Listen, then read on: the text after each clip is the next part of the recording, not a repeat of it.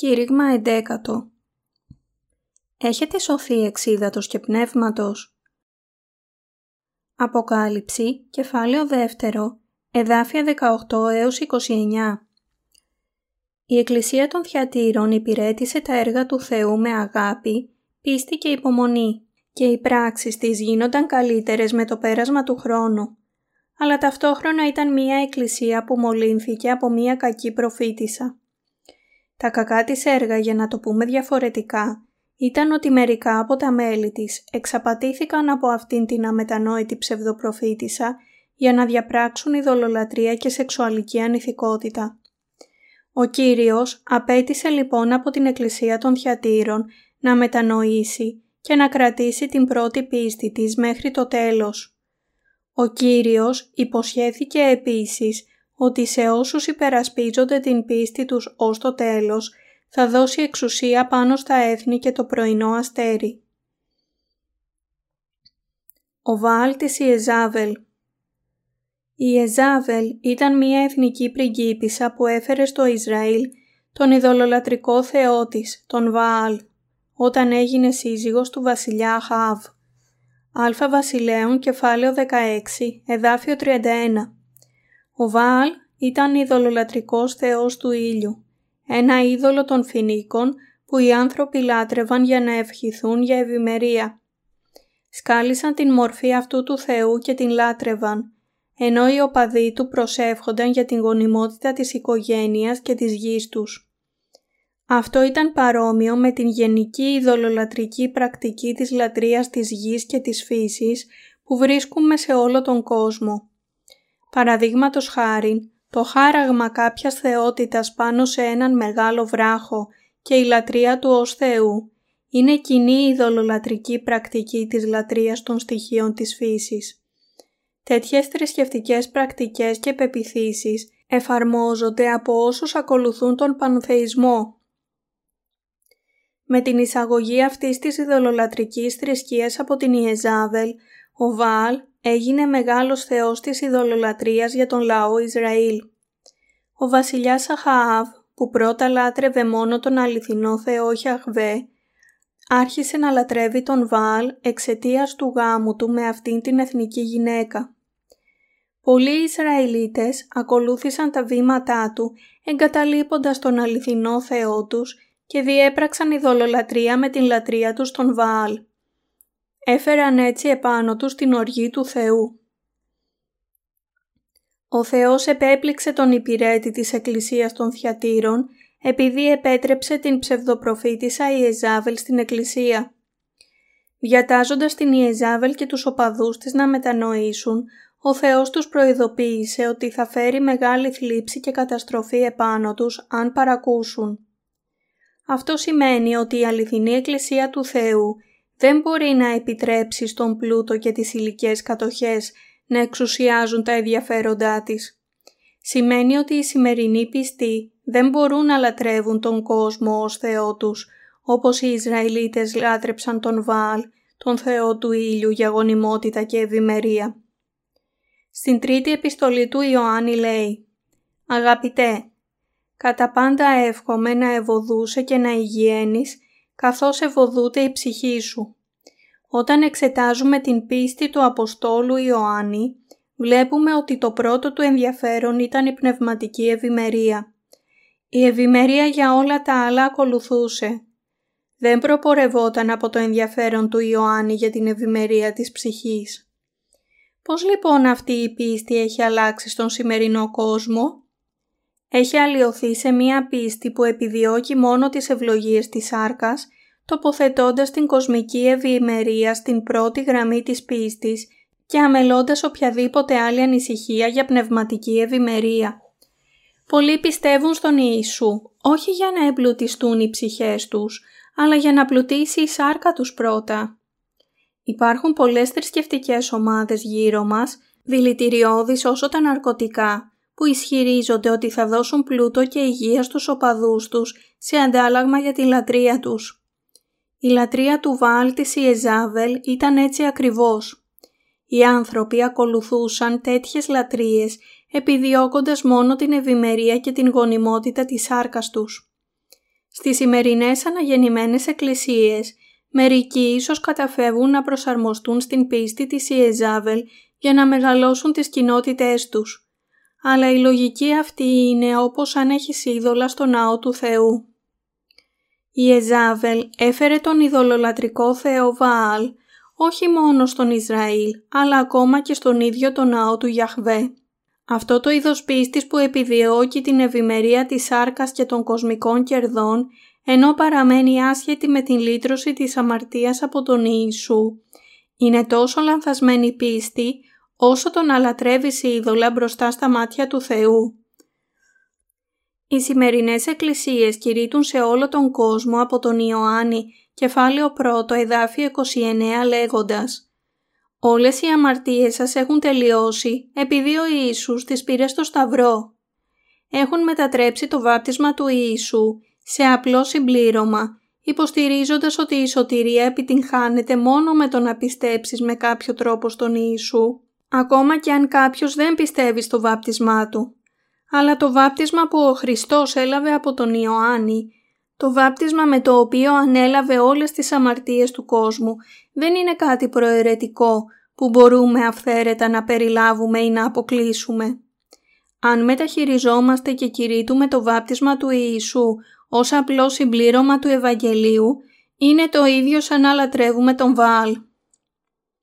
Γιατί λοιπόν αυτοί οι άνθρωποι κηρύττουν το Ευαγγέλιο χωρίς το βάπτισμα του Ιησού; Το κάνουν επειδή η ελπίδα τους βρίσκεται όχι στην Βασιλεία του Θεού, αλλά στο κοσμικό πλούτο του σε αυτήν την γη. Οι άνθρωποι που έχουν αυτό το είδος πίστης είναι το ίδιο όπως εκείνοι που λάτρεψαν τον ειδωλολατρικό Θεό Βαάλ. Όσοι έχοντας πιστέψει στο Ευαγγέλιο του Ήδατος και του Πνεύματος προηγούμενα κηρύττουν τώρα μόνο το αίμα του Σταυρού, πρέπει να αναγνωρίσουν ότι διαπράττουν αμαρτία τόσο σοβαρή όσο αυτή της ειδωλολατρίας του Βαάλ. Κανένας δεν μπορεί να υπηρετήσει σωστά, θέτοντας ως στόχο του τα υλικά κέρδη αυτού του κόσμου. Έπρεπε οι ποιμένες να αφήσουν απ' έξω το βάπτισμα του Ιησού και να κηρύξουν μόνο το αίμα τους στον Σταυρό.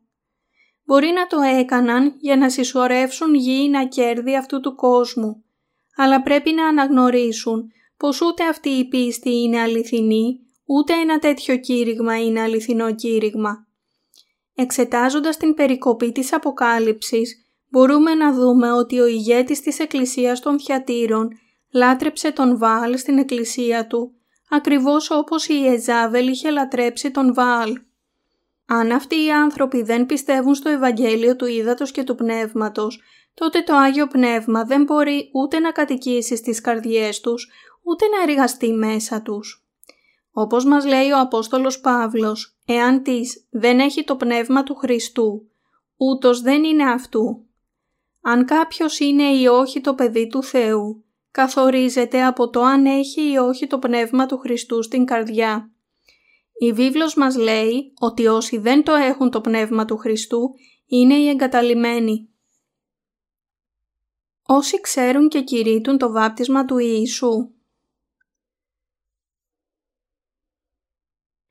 Όταν κάποιος πιστεύει στο βάπτισμα του Ιησού, Ίδωρ, με το οποίο εκείνος ανέλαβε όλες τις αμαρτίες του κόσμου και το αίμα του στον Σταυρό, τότε το Άγιο Πνεύμα μπορεί να κατοικήσει στην καρδιά του. Αλλά αν κάποιος δεν πιστεύει στο Ευαγγέλιο του Ήδατος και του Πνεύματος, τότε ακόμα και αν επρόκειτο να υποστεί μαρτύριο για τον Ιησού, αυτό δεν θα ήταν αληθινό μαρτύριο, αλλά μόνο προσπάθεια να καθιερώσει την δική του δικαιοσύνη. Μερικοί άνθρωποι που πιστεύουν μόνο στο αίμα του Σταυρού πηγαίνουν στην πιο μακρινή γωνία του κόσμου για να κηρύξουν το Ευαγγέλιο, δαπανώντας ολόκληρη την ζωή τους αφιερωμένη στην αποστολή και μερικές φορές ακόμα υποφέρουν μαρτύριο για την πίστη τους. Εμπνευσμένοι έτσι από την αγάπη του Χριστού, οι άνθρωποι μπορούν να υποστούν μαρτύριο ακόμα και αν πιστεύουν μόνο στο αίμα του Χριστού στον Σταυρό. Αλλά όπως λέει στο κατά Ματθαίον κεφάλαιο 7 εδάφιο 23, ποιο θα ήταν το κέρδος αν ο ίδιος ο Κύριος αρνείται να αναγνωρίσει όλα τα έργα και τις θυσίες τους; Δεν έχει σημασία πόσο διακαώς και πιστά διαδίδουν το Ευαγγέλιο, όπως παραδείγματος χάρη οι Ιεραπόστολοι των Μορμόνων. Επειδή δεν κηρύττουν το Ευαγγέλιο του Ήδατος και του Πνεύματος, η πίστη τους και όλες οι προσπάθειές τους θα είναι μάταιες. Ο Θεός επέπληξε τον υπηρέτη της Εκκλησίας των Θιατήρων επειδή είχε επιτρέψει στους οπαδούς της πίστης της Ιεζάβελ να φυτρώσουν στην Εκκλησία και ανέχτηκε την αύξησή τους. Υπάρχουν πολλοί θρησκευτικοί ηγέτες στον σημερινό κόσμο που είναι όπως αυτοί που επιδιώκουν να εξαπατήσουν ψυχές. Η αληθινή Εκκλησία του Θεού πρέπει να έχει την σωστή πίστη σε όλα αυτά τα πράγματα. Στην γέννηση του Χριστού, το βάπτισμά Του, την σταύρωσή Του, τον θάνατό Του, την Ανάστασή Του και την Ανάληψή Του και να διαδώσει το σωστό Ευαγγέλιο. Διαφορετικά η πίστη τους θα ήταν άχρηστη. Οι ψευδοπροφήτες υποστηρίζουν ότι για να σωθεί κάποιος είναι αρκετό να πιστέψει μόνο στο αίμα του Χριστού στον Σταυρό, χωρίς να αντιληφθεί την σημασία του βαπτίσματός του. Επειδή άφησαν έξω την αλήθεια του ύδατος, ο χριστιανισμός έχει αλλοιωθεί και έχει μετατραπεί σαν μία από τις πολλές θρησκείες του κόσμου.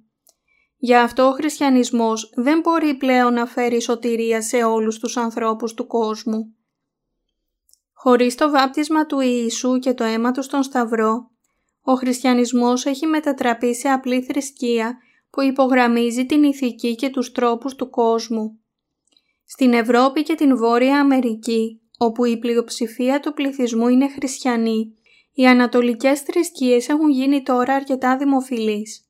Γιατί; Επειδή ένας τέτοιος θρησκευόμενος χριστιανισμός δεν μπορεί να δώσει απαλλαγή από τις αμαρτίες και την αληθινή πίστη στον Θεό και έτσι πολλοί άνθρωποι έχουν παρασυρθεί από την μυστική φύση των ανατολικών θρησκειών και νομίζουν ότι προσφέρουν εναλλακτικές λύσεις καλύτερες από τις δυτικές θρησκείες.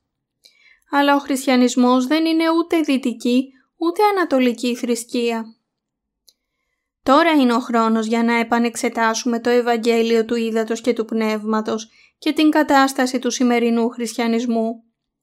Πρέπει να ρωτήσουμε και να συλλογιστούμε γιατί ο αληθινός χριστιανισμός έχει αλλοιωθεί σε αυτό που είναι σήμερα και γιατί σήμερα ο χριστιανισμός έχει γίνει τόσο χωρίς αξία και ενοχλητικός στα μάτια τόσων πολλών ανθρώπων. Η απάντηση βρίσκεται στο Ευαγγέλιο του Ήδατος και του Πνεύματος. Η πίστη στον Ιησού χωρίς γνώση του Ευαγγελίου του Ήδατος και του Πνεύματος είναι όπως η λατρεία του Βάλ μπροστά στα μάτια του Θεού. Αυτό που είναι χειρότερο ενώπιον του Θεού είναι να αρνηθείς να πιστέψεις το Ευαγγέλιο του Ήδατος και του Πνεύματος ως αλήθεια της πραγματικής σωτηρίας. Ο σημερινός χριστιανισμός δεν γοητεύεται από την ομορφιά του Ευαγγελίου του Ήδατος και του Πνεύματος, αλλά από την ομορφιά του κόσμου. Οι επτά εκκλησίες στην Ασία υπηρέτησαν τον Κύριο με πίστη στο βάπτισμα του Ιησού και το αίμα του στον Σταυρό. Αλλά όπως φαίνεται στην βίβλο, επίσης ενέδωσαν εν μέρη στον κόσμο, καθώς το Ευαγγέλιο του Ήδατος και του Πνεύματος εκτοπίστηκε όλο και περισσότερο και στη θέση του ήρθε ο κόσμος για να καταλάβει όλο και περισσότερο από τις καρδιές των ανθρώπων. Τι θα συμβεί αν μία εκκλησία δεν κηρύττει την αλήθεια της σωτηρίας, το Ευαγγέλιο της Αναγέννησης εξίδατος και πνεύματος και αντίθετα κηρύττει μόνο το αίμα του Σταυρού; Προβάλλω αυτό το ερώτημα επειδή ακόμα και η Εκκλησία του Θεού αν ακολουθήσει τον κόσμο θα αλλοιωθεί σύντομα από τον κόσμο και λίγο μετά θα αρχίσει να υποστηρίζει ότι είναι εντάξει να αγνοήσεις το βάπτισμα του Ιησού για να σωθείς. Για αυτό επανεξετάζω και επαναλαμβάνω αυτό το σημαντικό σημείο μέσω του Λόγου του Θεού. Η διαφορά μεταξύ του Ευαγγελίου με το βάπτισμα του Ιησού και του Ευαγγελίου χωρίς το βάπτισμά του. Εσείς και εγώ έχουμε λάβει την άφεση από όλες τις αμαρτίες μας, πιστεύοντας το Ευαγγέλιο του Ήδατος και του Πνεύματος. Αυτό το Ευαγγέλιο του Ήδατος και του Πνεύματος είναι η αλήθεια του Κυρίου, ενώ το βάπτισμα του Ιησού, το αίμα του στον Σταυρό και το Άγιο Πνεύμα είναι οι αποδείξεις της σωτηρίας μας. Στην πρώτη επιστολή του Ιωάννη κεφάλαιο 5 εδάφια 5 έως 7 και στην πρώτη επιστολή του Πέτρου κεφάλαιο 3 εδάφιο 21 μας λέει ότι το είδωρ, δηλαδή το βάπτισμα, είναι το σημάδι της σωτηρίας μας και αυτό είναι ο ίδιος λόγος της σωτηρίας που εμφανίζεται στο κατά κεφάλαιο 3 εδάφιο 15 ότι ο Ιησούς ανέλαβε όλες τις αμαρτίες της ανθρωπότητας με το βάπτισμά Του. Όταν το βάπτισμα του Ιησού είναι τόσο σημαντικό, πώς μπορούν να αγνοούν το βάπτισμα του Χριστού και να κηρύττουν μόνο το αίμα τους στον Σταυρό για να μας οδηγήσουν στην πλήρη και τέλεια σωτηρία; Όσοι ελευθερώνονται από την αμαρτία πρέπει να σύρουν μία σαφή γραμμή της σωτηρίας με πίστη στον Λόγο. Πρέπει να το θυμίζουν στον εαυτό τους ξανά και ξανά, ώστε αυτή η γραμμή να γίνει ακόμα σαφέστερη. Αν κάποιος δεν μπορεί να σύρει τη σαφή γραμμή προσδιορισμού της σωτηρίας του, τότε αυτό μπορεί απλά να σημαίνει ότι ο άνθρωπος αυτός δεν έχει σωθεί ακόμα. Είναι λάθος να πιστεύεις ότι η απελευθέρωσή μας από την αμαρτία είναι μόνο ένα προχωρημένο στάδιο της πίστης μας. Η απελευθέρωση από την αμαρτία δεν είναι ένα στάδιο πνευματικής επιβεβαίωσης, αλλά είναι το ίδιο το θεμέλιο της πίστης μας, το σημαντικότερο βήμα για να στηριχθεί το οικοδόμημα της πίστης μας στον βράχο. Επίσης δεν πρέπει να αντιμετωπίζουμε το ζήτημα της σωτηρίας μόνο ως θέμα δογματικών θέσεων των διαφορετικών εκκλησιών. Τα δόγματα μπορεί να διαφέρουν από την μία εκκλησία στην άλλη, αλλά η αλήθεια της βίβλου, η αλήθεια ότι ο Ιησούς ανέλαβε όλες τις αμαρτίες μας με το βάπτισμά Του, δεν μπορεί να διαφέρει από πίστη σε πίστη. Γι' αυτό δεν μπορούμε να αφήσουμε έξω την κρίσιμη σημασία του βαπτίσματος του Ιησού όταν κηρύττουμε το Ευαγγέλιο του Ήδατος και του Πνεύματος. Δεν μπορούμε να αφήσουμε έξω το βάπτισμα του Χριστού και να κηρύξουμε μόνο τον Ιησού ως αμνό του Θεού που έρει την αμαρτία του κόσμου ή να κηρύξουμε ότι οι άνθρωποι μπορούν να σωθούν με πίστη μόνο στο αίμα του Σταυρού. Πρέπει να λάβουμε την άφεση των αμαρτιών μας με πίστη και στο βάπτισμα του Ιησού Χριστού και στο αίμα του στον Σταυρό. Πώς θα μπορούσαν να εξαφανιστούν όλες οι αμαρτίες κάποιου απλά με πίστη στο αίμα του Χριστού στον Σταυρό, χωρίς επίσης να πιστέψει στο βάπτισμά Του; Όταν οι άνθρωποι πιστεύουν μόνο στο αίμα του Σταυρού, οι αμαρτίες της συνείδησής του εξαφανίζονται επίσης. Φυσικά όχι. Μέσω της βίβλου ο Ιησούς δίνει μαρτυρία στην δικαιοσύνη του Θεού, τις αμαρτίες μας και την κρίση τους.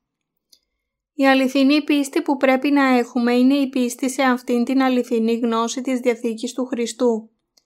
Τι εννοώ με την αληθινή γνώση; Εννοώ μια σαφή κατανόηση του τι είναι οι αμαρτίες μας που κρίνονται από τον Θεό, τι είναι η δικαιοσύνη Του και ποιο είναι το είδος πίστης που καταδικάζεται ενώπιον του Θεού.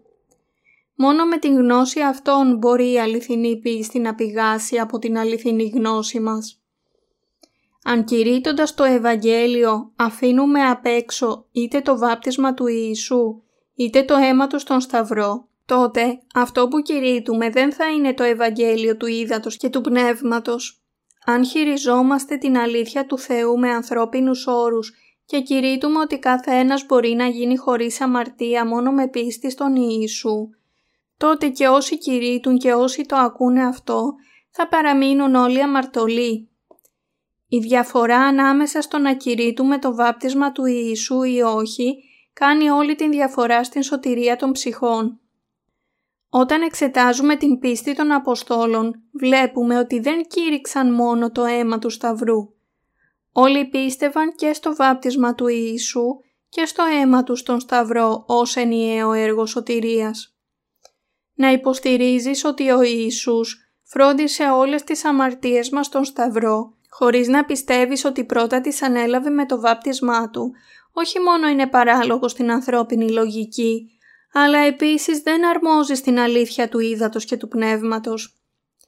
Όσοι πιστεύουν σε τέτοιο μισό Ευαγγέλιο δεν μπορούν να απελευθερωθούν από τις αμαρτίες τους.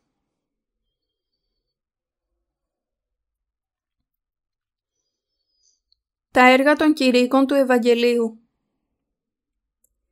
Μιλώντας με βιβλικούς όρους, οι πνευματικοί προξενητές είναι αυτοί που κηρύττουν το Ευαγγέλιο του Ήδατος και του Πνεύματος. Οι προξενητές της πνευματικής σωτηρίας πρέπει να μεσολαβήσουν μεταξύ του Κυρίου και των νυφών του. Το πρώτο πράγμα που πρέπει να κάνουν είναι να κηρύξουν στους αμαρτωλούς τι έχει κάνει ο Κύριος για αυτούς. Πρέπει να τους διδάξουν ότι ο Ιησούς βαπτίστηκε για να αναλάβει τις αμαρτίες τους και ότι κρίθηκε για όλες αυτές τις αμαρτίες στον Σταυρό. Πρέπει επίσης να διακρίνουν ακριβώς αν οι νύφες πιστεύουν ή όχι σε αυτό και όταν οι νύφες πιστεύουν, τότε ο ρόλος των προξενητών εκπληρώνεται πλήρως. Για να επιτύχει αυτό είναι πολύ σημαντικό για τους προξενητές να εξηγήσουν στις νύφες ποιος είναι ο νυμφίος και τι έχει κάνει για αυτές, έτσι ώστε οι νύφες να μπορούν να το καταλάβουν εύκολα. Όταν οι καρδιές των νυφών συνειδητοποιούν τι έχει κάνει ο νυμφίος για αυτές, τότε οι προξενητές πρέπει να τους διδάξουν το γεγονός ότι ο νυμφίος έχει αφαιρέσει όλες τις αμαρτίες τους με το νερό και το αίμα του. Όταν οι νύφες δέχονται έτσι όλα όσα έχει κάνει ο νυμφίος για αυτές, τότε γίνονται και ονομάζονται νύφες του Χριστού. Όσοι έχουν γίνει νύφες του Ιησού Χριστού, πρέπει να αναγνωρίσουν ότι ο νυμφίος τους αγόρασε με τα λίτρα του Ευαγγελίου του Ήδατος και του Πνεύματος. Πρέπει να αναγνωρίσουν ότι για να τις κάνει δικές του, ο νυμφίος έχει καθαρίσει όλες τις αμαρτίες τους με το νερό και το αίμα του, κάνοντάς τις τόσο λευκές όσο το χιόνι και τις έχει δεχτεί ως νύφες του. Μόνο τότε μπορούν οι νύφες να σεβαστούν και να αναγνωρίσουν τον νυμφίο για πάντα. Όσοι έχουν λάβει την άφεση όλων των αμαρτιών τους είναι οι δίκαιοι. Οι δίκαιοι είναι χωρίς αμαρτία και όσοι είναι χωρίς αμαρτία είναι νύφες του Ιησού Χριστού. Όταν οι νύφες έχουν τέτοια πίστη μπορούν να παντρευτούν με τον νυμφίο και ο νυμφίος μπορεί να τις δεχτεί στα χέρια του. Με αυτήν την έννοια, μόνο όταν οι πνευματικοί προξενητές προετοιμάζουν τις νύφες με τον λόγο της αλήθειας, μπορούν αυτές να τακτοποιήσουν επιτυχώς τον γάμο τους. Για να υπάρχει ευτυχία, οι προξενητές της πνευματικής σωτηρίας πρέπει να ξέρουν ποιο είδος νυφών θέλει ο νυμφίος. Ο Ιησούς, ο νυμφίος μας, δεν έχει καμία αμαρτία. Είναι Άγιος. Γι' αυτό, ο Ιησούς θέλει νύφες χωρίς αμαρτία και χωρίς κοιλίδα. Και γι' αυτό οι προξενητές χρησιμοποιούν το έργο του γαμπρού για να καθαρίσουν και να εξοραίσουν τις νύφες. Αυτός ο στολισμός των νυφών σημαίνει ότι θα παρουσιαστούν στον νυμφίο μόνο αφού οι αμαρτίες τους καθαριστούν εντελώς με το Ευαγγέλιο του Ήδατος και του Πνεύματος που εκπληρώθηκε από τον νυμφίο. Αν τις φέρουν μόνο μισοκαθαρισμένες από τις αμαρτίες τους, ο νυμφίος δεν θα τις δεχτεί, γιατί θέλει οι νύφες του να είναι εντελώς χωρίς αμαρτία. Οι υπηρέτες του Θεού που διαδραματίζουν αυτόν τον ρόλο είναι οι προξενητές της πνευματικής σωτηρίας. Οι υπηρέτες του Θεού, επομένως, πρέπει να συνεχίσουν να προετοιμάζουν τις νύφες για την πνευματική σωτηρία τους. Ταυτόχρονα και εμείς επίσης πρέπει να αναγνωρίσουμε ότι στο σημερινό χριστιανισμό υπάρχουν πολλοί προξενητές της σάρκας που εκμεταλλεύονται και εκβιάζουν για τα υλικά κέρδη τους παντού. Αυτοί οι προξενητές της σάρκας θα θεωρηθούν ανίκανοι και από τον Ιησού Χριστό και από τις νύφες που απορρίφθηκαν. Δεν πρέπει εμείς να γίνουμε οι προξενητές της σάρκας.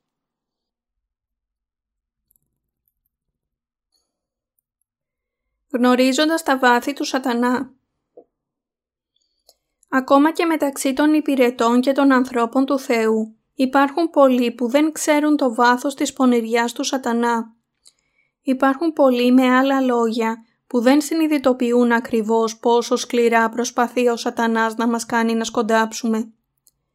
Πάρα πολλοί υπηρέτες του Θεού έχουν αποτύχει να συνειδητοποιήσουν πόσο έχει αλλάξει και αλλοιώσει ο σατανάς το Ευαγγέλιο του Ήδατος και του Πνεύματος και πόσο έχει εξαπατήσει τους πιστούς για να ακολουθούν την ψεύτικη πίστη του. Κατά συνέπεια, πολλοί πιστοί στον Ιησού έχουν καταλήξει να έχουν ένα αλλοιωμένο Ευαγγέλιο αντί του αληθινού Ευαγγελίου του Ήδατος και του Πνεύματος και οι ψυχές τους έχουν καταστραφεί επίσης αντίθετα προς την επιθυμία του Θεού. Ο Θεός μας λέει «Μην ακολουθείτε την διδαχή της Ιεζάβελ. Πιστέψτε και κηρύξτε ακλόνητα το Ευαγγέλιό σας του Ήδατος και του Πνεύματος μέχρι την επιστροφή μου. Θα σας δώσω έπειτα εξουσία πάνω στα έθνη.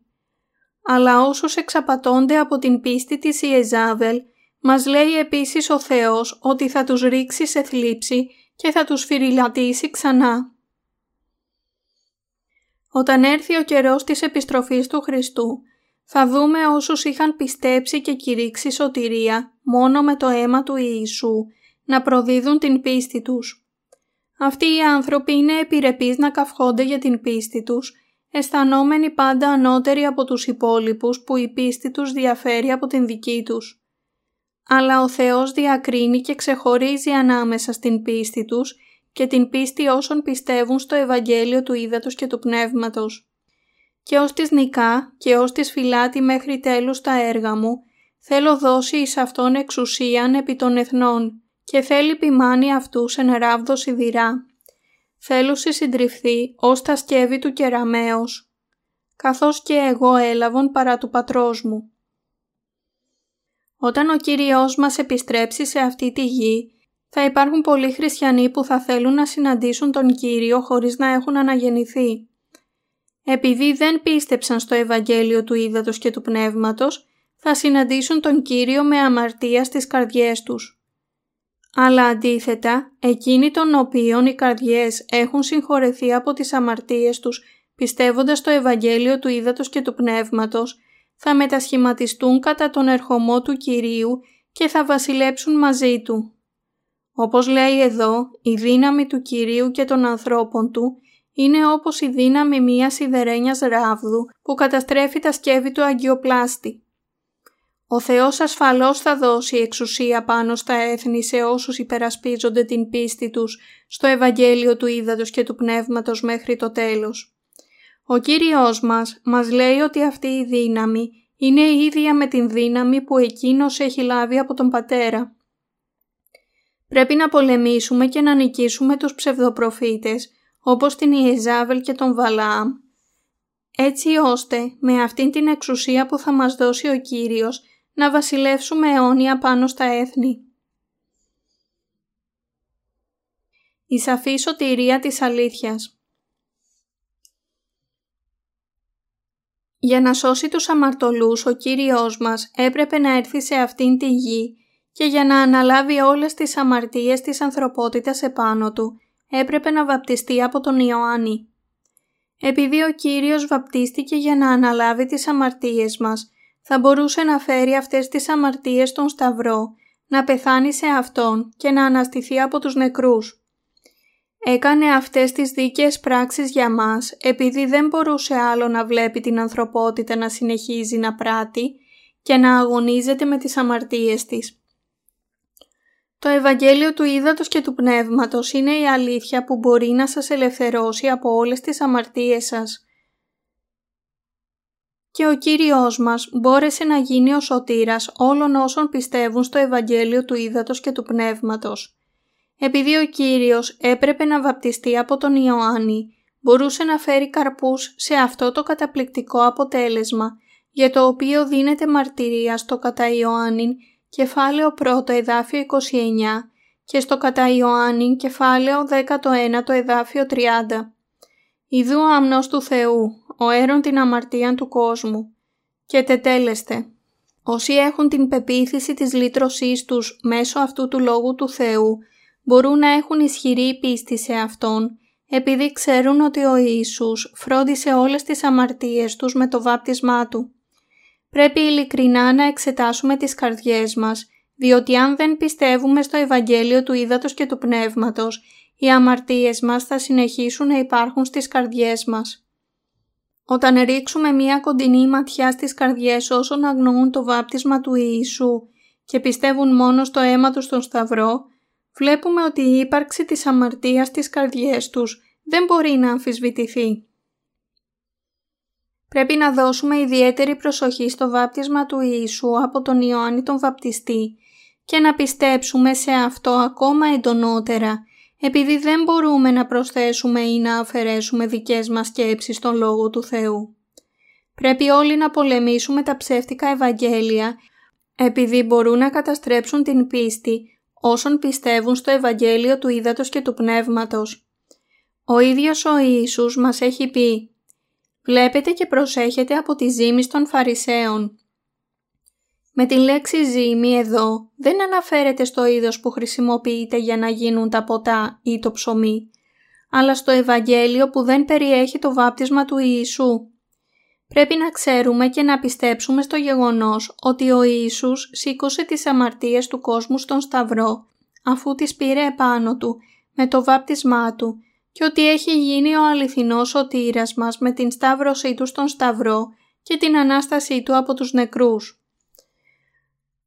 Από το μέρος του, ο Ιησούς ανέλαβε όλες τις αμαρτίες του κόσμου με το βάπτισμά του από τον Ιωάννη και τις εξαφάνισε με το αίμα του στον Σταυρό. Αλλά από την πλευρά των ανθρώπων, επειδή δεν πιστεύουν στο βάπτισμα που ο Ιησούς έλαβε από τον Ιωάννη, οι αμαρτίες τους μπορούν απλά να συνεχίσουν να υπάρχουν.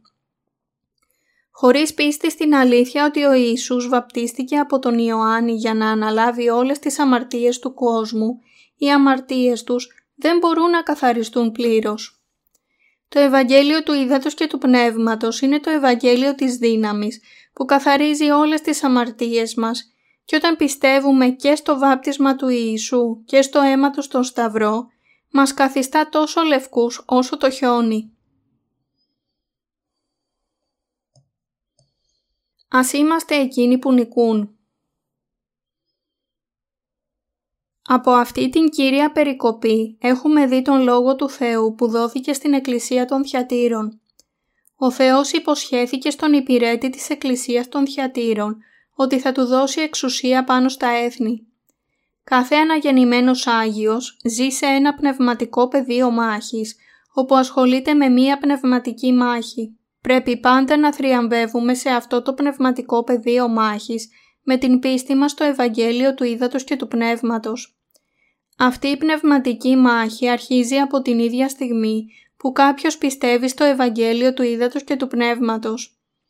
Όσοι πιστεύουν στο Ευαγγέλιο του Ήδατος και του Πνεύματος πρέπει να νικήσουν τον σατανά στον αγώνα τους εναντίον του. Μερικοί από εμάς παλεύουν τον σατανά και θα νικήσουν τα ψεύτικα Ευαγγέλια μέχρι την ημέρα που θα σταθούν ενώπιον του Θεού. Όσοι νικούν πιστεύουν ότι ο Κύριος μας έχει αφαιρέσει όλες τις αμαρτίες μας με τον ερχομό του σε αυτήν την γη, το βάπτισμά του, τον θάνατό του στον Σταυρό και την Ανάστασή του από τους νεκρούς.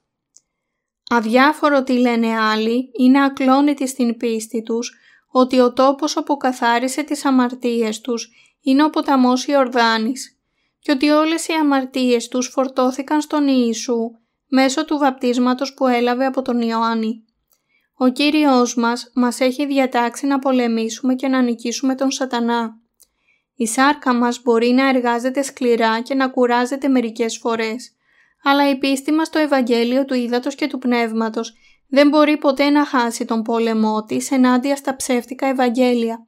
Ο Κύριος μας λέει «Εισέλθετε δια της στενής πύλης, διότι πλατεία είναι η πύλη και ευρύχωρος η οδός, η φέρουσα στην απώλειαν, και πολλοί είναι οι εισερχόμενοι δι' αυτής. Επειδή στενή είναι η πύλη και τεθλιμένη η οδός η φέρουσα στην ζωήν, και ολίγοι είναι οι ευρίσκοντες αυτήν. Ματθαίος κεφάλαιο 7, εδάφια 13 έως 14 ο προφήτης Ηλίας της Παλαιάς Διαθήκης πολέμησε και νίκησε τους 850 ιερείς του Βάλ και τους 400 προφήτες των Αλσών, της Ασεράφ. Ο Απόστολος Παύλος επίσης είπε ότι δεν υπάρχει κανένα άλλο Ευαγγέλιο εκτός από εκείνο που ο ίδιος διέδωσε. Γαλάτας κεφάλαιο 1, εδάφιο 7 αυτό το Ευαγγέλιο του Παύλου δεν ήταν άλλο από την πίστη στο βάπτισμα του Ιησού και το αίμα του στον Σταυρό. Όσοι πιστεύουν σε αυτό το Ευαγγέλιο, ενώ μπορεί ακόμα να έχουν μερικές ανεπάρκειες παρόλο που αναγεννήθηκαν, δεν έχουν πλέον καμία αμαρτία στις καρδιές τους. Ο Κύριος μας έχει καθαρίσει όλες τις αμαρτίες μας με το νερό Του και έχει λάβει όλη την κρίση για αυτές με το αίμα Του. Το βάπτισμα του Ιησού και το αίμα Του στον Σταυρό έχουν φέρει αιώνια λύτρωση σε όσους πιστεύουν. Σε όσους είναι σωσμένοι, ο Κύριος δίνει την δύναμη να υπερασπιστούν την πίστη τους, να πολεμήσουν και να νικήσουν μέχρι τέλους.